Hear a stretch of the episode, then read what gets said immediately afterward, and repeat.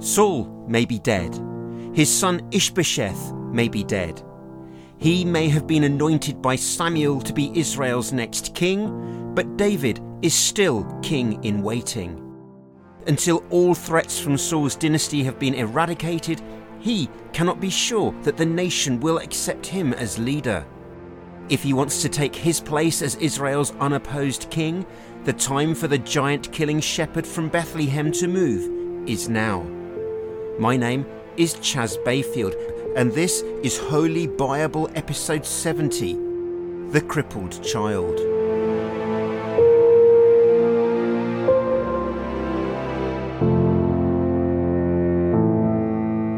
Oh My Days, Episode 70. I would say episode 70 already, but it does seem like a pretty long time since I started this podcast. We put out one episode every week for 70 weeks, as well as a couple of specials, and I can't thank you enough for listening, even if this is your very first time here. I'd love to know what you think, so please do leave a review. And if you prefer reading to listening, why not pop over to Amazon and grab Snakes and Angels, a secular walk through the first five books of the Bible. But not before you've stuck around to hear this week's offering. We're in the heat of the action as David begins his concerted attempt to seize the crown of Israel for himself in a genuine Game of Thrones. My apologies to the ultra religious, this is not a Bible study nor a devotional. My belief is that the Bible is for everyone, and this is more a religion free tour for day trippers. The Bible light, if you will. Episode 70. Let's do this.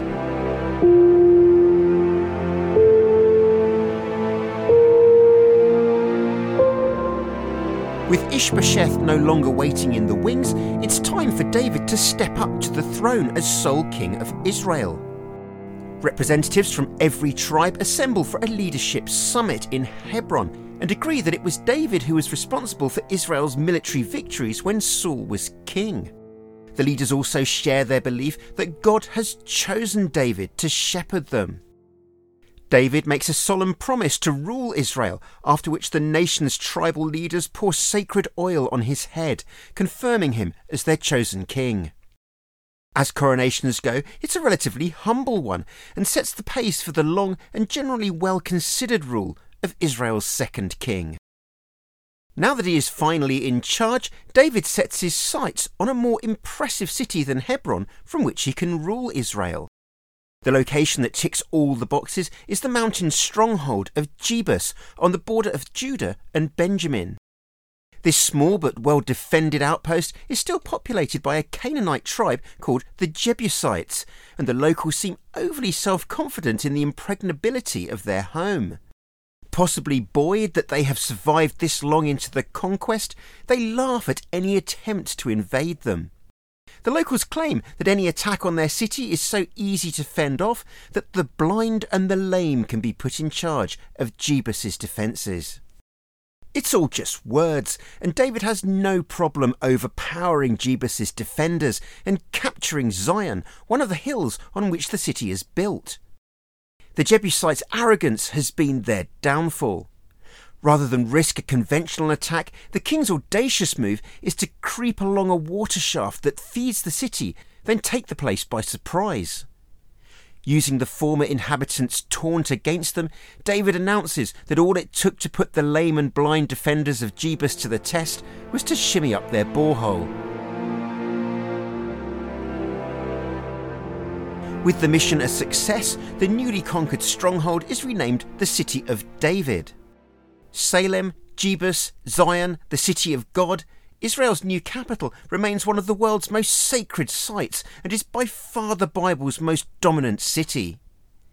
Built around the existing fortress of Jebus, it soon becomes David's stronghold, taking on the name Jerusalem. The Salem in the city's name comes from the same root as the Hebrew word shalom, meaning peace. David uses terracing to expand the existing city down the hillside, and readers are told that he is a more powerful king because he has God's blessing. Hiram, king of the city of Tyre on the Mediterranean coast to the north of Israel, immediately pronounces himself an ally who recognizes David's kingship. He sends David supplies of cedar wood, as well as carpenters and stonemasons to build his palace, a canny act of generosity that secures peace with a more powerful neighbour. David sees this international recognition as further confirmation that God wants him to be Israel's king and sets about accumulating wives, concubines, and children.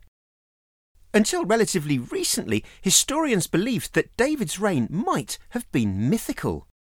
This was until the discovery in 1993 of an inscription at Tel Dan in northern Israel, which mentions the House of David. Bible fans get hugely excited when the people within the book's pages tally with actual historical characters. Those atheists who suggest that the entirety of the Bible is a work of fiction do other atheists a disservice not believing in God or gods is one thing, but denying the historical record is a bold move. They no doubt would say that most religious people don't care two hoots for the historical record, and so it goes on and probably will go on until either Judgment Day, the Earth is wiped out by an asteroid, or the sun goes out, depending on what angle you take on this. No sooner has David become king than the opportunistic Philistines launch an attack, possibly to test any cracks in his reign. The full force of the enemy army gathers in a valley a few miles southwest of Jerusalem. As ever before a major decision, David needs to be sure that God is on his side. Whatever the ceremony or ritual is that divines the mind of God, Israel's king is convinced that his army will defeat their enemy. Sure enough, the Philistines are repelled, but they are not defeated and return to the battlefield. This time, David believes that God is telling him to circle round behind the enemy army. When his men hear the sound of marching in the top of the nearby poplar trees, they see it as a sign that God is ahead of them and that victory is certain.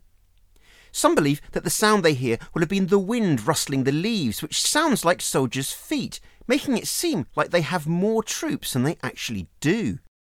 The attack is a success, and the Philistines are pushed out of Israel's central highlands and back towards the coast. Now that his most powerful enemy is no longer a threat, David turns his attention to the Ark of the Covenant. After its eventful sojourn with the Philistines, the Israelites' most sacred artifact remains on an obscure farm in Judah and has yet to be given a permanent home. With his new capital established in Jerusalem, David believes that the time has come to rehouse the ark. This is by no means a simple matter of logistics. The king sets out with an army of 30,000 men and arrives at the home of a man called Abinadab, at whose home the ark is being kept. They load the precious cargo onto a brand new ox cart, and David leads the procession down the hill from Abinadab's farm, accompanied by musicians playing celebratory music on multiple instruments. The farmland underfoot is possibly uneven, and one of the oxen stumbles, nearly dislodging the ark. Abinadab's son Uzzah is walking alongside the cart with his brother, and instinctively he reaches out to stop the wooden chest from falling. Immediately, he is struck dead, killing the vibe completely. Only priests are allowed to touch this holiest of boxes, and only then by using poles pushed through specially fabricated gold loops at each corner. The suggestion is that God is furious that a mere mortal has desecrated something so sacred. The injustice affects David, who is angry that God needed to kill Uzzah, but it also spooks him. If this is how God reacts to someone helping to prevent damage to the ark, how can he ever bring it safely into Jerusalem? Not wanting to risk any more death, he leaves the holy casket for three months with a man called Obed Edom. Obed Edom is possibly a Philistine who is living in Israel, as few Israelites would want to go near the ark after what happened to Uzzah. Far from suffering any ill effects, Obed Edom and his family thrive while the ark is in their possession, and David sees this as a green light to continue the journey to Jerusalem. Not wanting to take any chances, the king stops after the ark has been moved just six steps and sacrifices a bull and a calf. The cavalcade then continues on to Jerusalem, and David is so elated that God is finally arriving in his city that he personally leads the procession. Wearing only a priest's linen undergarment, he dances without inhibition while the others shout and blast trumpets. When they reach Jerusalem, David dances through the streets until the ark arrives in a tent that he has set up especially for it. The king then offers sacrifices, tells everyone that God has blessed them, then hands out cake to everyone who has come to watch. David's wife Michal now re enters the story and is mortified that her husband has been making such a fool of himself. The book goes as far as to say that she despises him. Michal lets David know exactly what she thinks of him cavorting half naked in full view of their servant girls, but David is unashamed. He is dancing for God, who chose him to be king of Israel instead of Saul. If it means celebrating what God has done, then he is prepared to be even more undignified than he has already been. It may appear humiliating, but David is confident that the slave girls will see God in this moment of pure joy and that they will honour him. Readers are told that, unlike David's fertile wives and concubines, Michal never has any children, a sign that God is judging her for her complete failure to read the room. Unlike Saul, David seems very keen to know what God thinks of him and his rule. And unlike Saul, who seeks the divinations of a medium, David consults a prophet. He summons a holy man called Nathan, to whom he confesses that living in a palace while the ark remains under canvas doesn't sit right with him. Nathan is confident that God has the king's back and sends him off to do as he pleases. But that night, the prophet has a dream that causes him to advise a change of plan.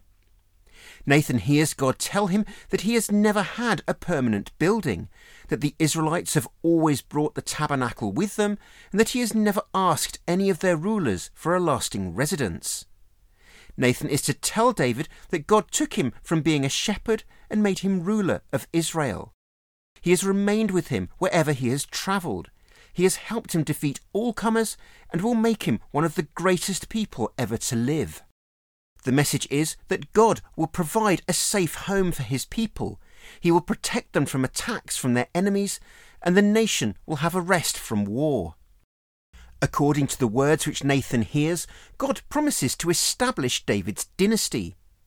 When he dies, the king's heir will rule successfully too, building a home for God and presiding over an eternal kingdom.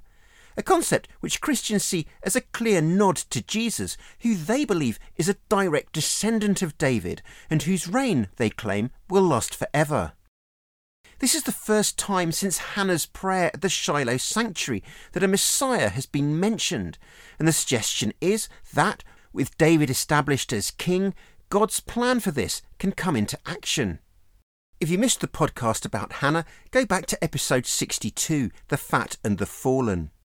David's son, who may or may not be Solomon or Jesus, will have God as his father, Nathan is told.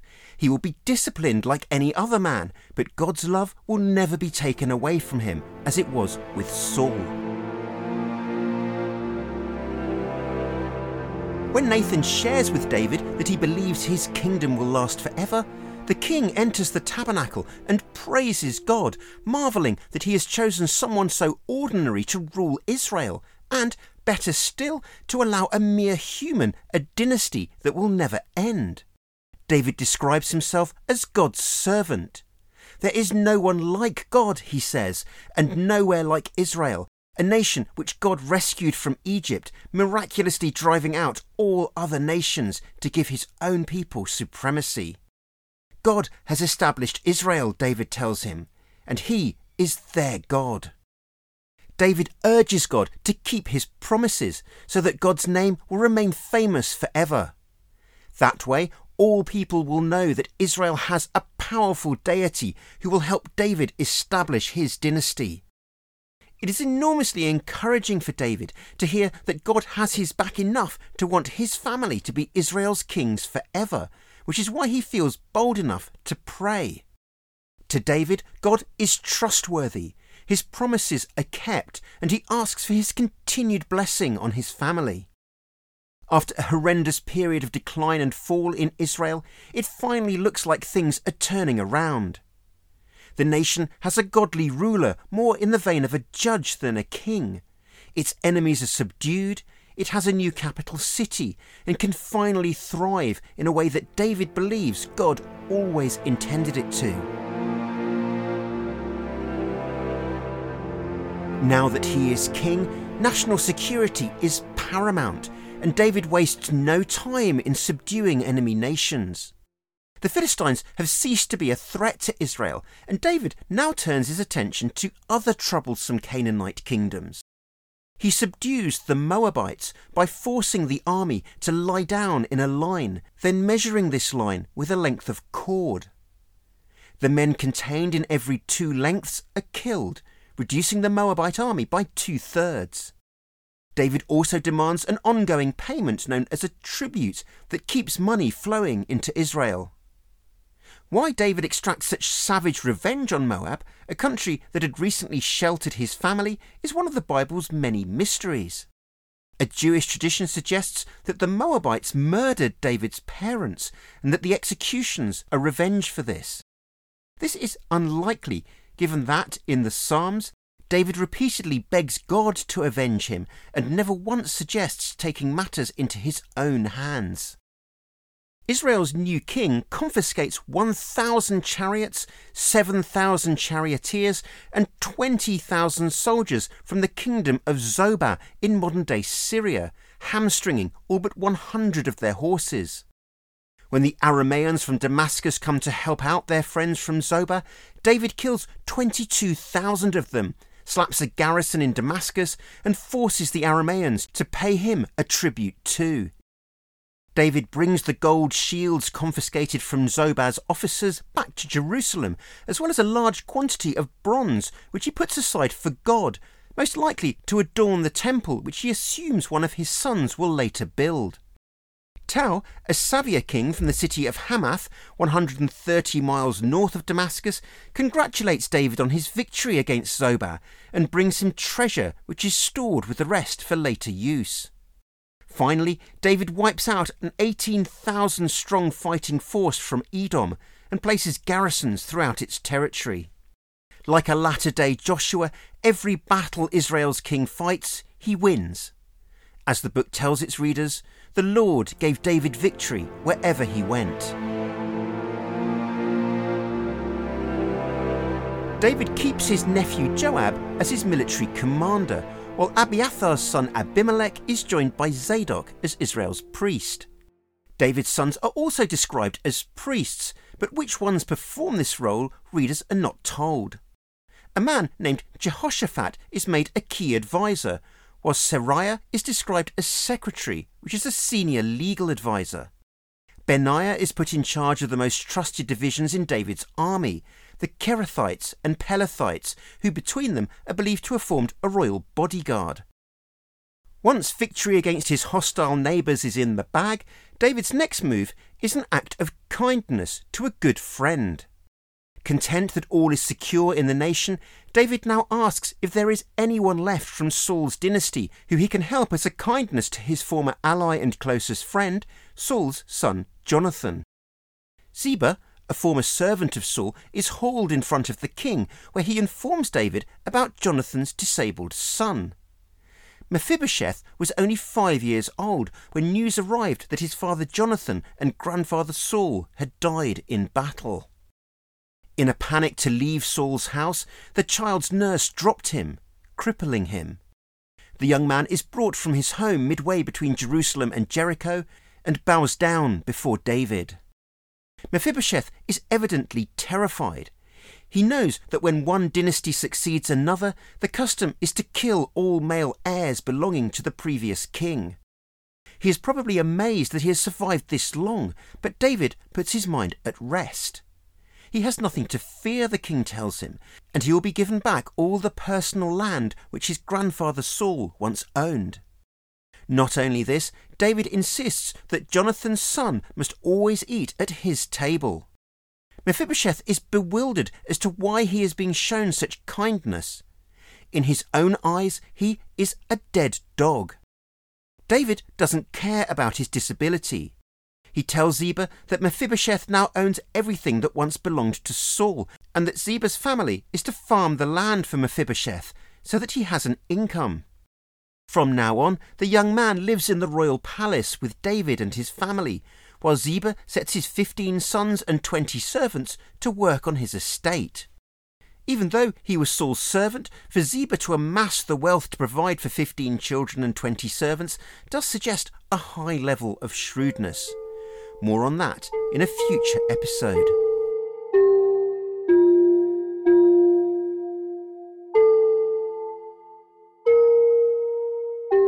Israel may have a king, but it is an uneasy peace. There are those in the country who feel that they or others might lead their nation better. Israel's neighbours, too, are restless. David needs to demonstrate his authority both at home and abroad. Doing this will show that God has not only chosen him, but is fully behind him. However, one lax moment puts the entire nation in jeopardy. A woman named Bathsheba is about to step onto her flat roof in full view of David, remove her clothing, and begin washing herself. Whether or not she knows that the king can see her, both of their worlds are about to come crashing down.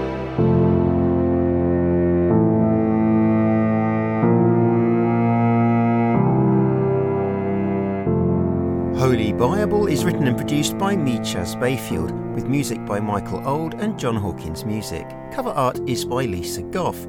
You can follow us on Twitter or Facebook, just search Holy Bible Podcast. And if you like reading as much as you do listening, why not download Snakes and Angels, a secular walk through the first five books of the Bible from Amazon? And lastly, you might enjoy Not in the Book, a special podcast where I expose a number of stories, characters, and ideas believed by many to be in the Bible, but which aren't. Does God only help those who help themselves? Will He never give believers more than they can handle? And why do so many eyebrows raise about Mary Magdalene? That's Not in the Book, a Holy Bible special, available now. See you next time.